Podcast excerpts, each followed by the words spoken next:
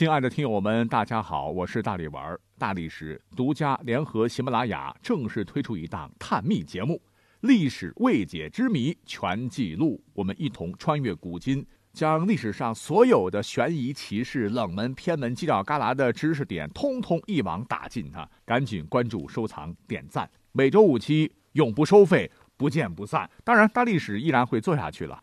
那么，因为这个节目刚开起来，没有什么知名度，所以呢，就暂时放在大历史里边，算做个宣传吧，哈，希望大家伙不要介意啊。好，我们一起来听节目吧。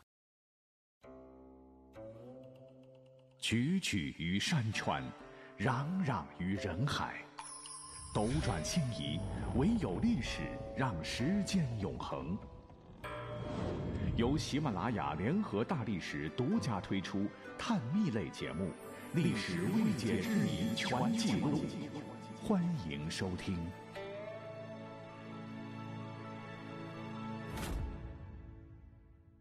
大家好，不瞒各位，我打小特别喜欢历史，从小脑海当中啊就一直有一个谜题，特别想解开。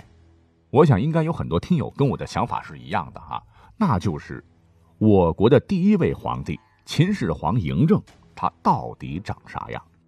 是满脸络腮胡子的关中大叔，还是颜值高、气质佳的白面帅哥？呵，我想在演过秦始皇的众多男星当中，林峰、张丰毅、姜文、陈道明等等，那哪一个才是你心目中的秦始皇呢？也许是，也许都不是。我们首先从史学鼻祖西汉人司马迁的笔下来看看嬴政到底长啥样。在《秦始皇本纪》中说。秦王为人风准，长目，智鸟鹰，智报生。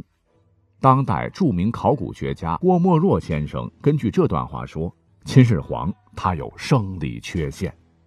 风准就是马鞍鼻塌鼻子，智鸟鹰就是现代医学中的鸡胸，豹声表明有气管炎。秦始皇其胸型、鼻型变异，与气管炎常发。显示他很可能是个软骨病患者。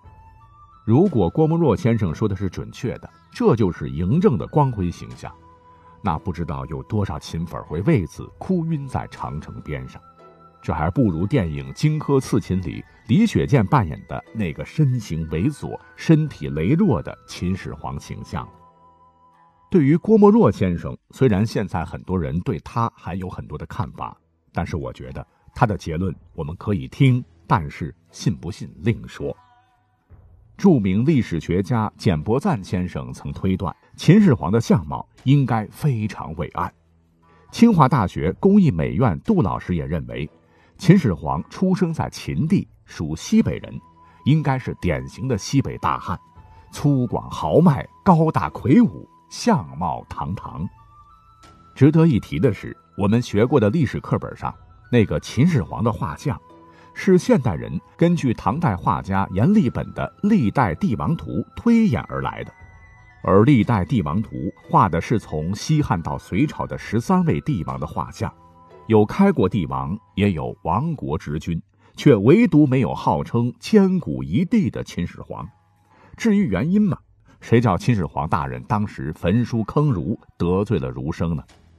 既然图里没有。还是现代人推测的，那书本上的秦始皇形象肯定是不准确的。而且我们会发现，这幅帝王图里，除了装饰不同，这十几个帝王人物都长得特别相似，都是方脸、高鼻、垂耳，来生一副帝王像。看来画像只是一件艺术的真实，而不是一个人的真实面目。陕西历史博物馆研究员张明洽也说。秦始皇陵到现在也没有被挖掘，秦始皇到底长啥样，谁也没见过。但根据秦始皇的种种性格分析，他认为秦始皇的相貌应该是身材瘦一点，眼睛深一点，眉毛长一点，鼻梁高一点，腮帮突出一点。总体来看，还是相当帅的。人民大学历史系教授孙家洲最终一锤定音。他认为《史记》里那个说秦始皇长成那样的哥们儿，他本身对秦始皇就不太友好，所以就带着恶意的夸张了一下，不足为信。郭沫若推断秦始皇有生理缺陷，也是不靠谱的。本期节目介绍当中，我会把所有有关于秦始皇长相的图片都放进去，欢迎大家点评。感谢收听本期节目，我们下期再会。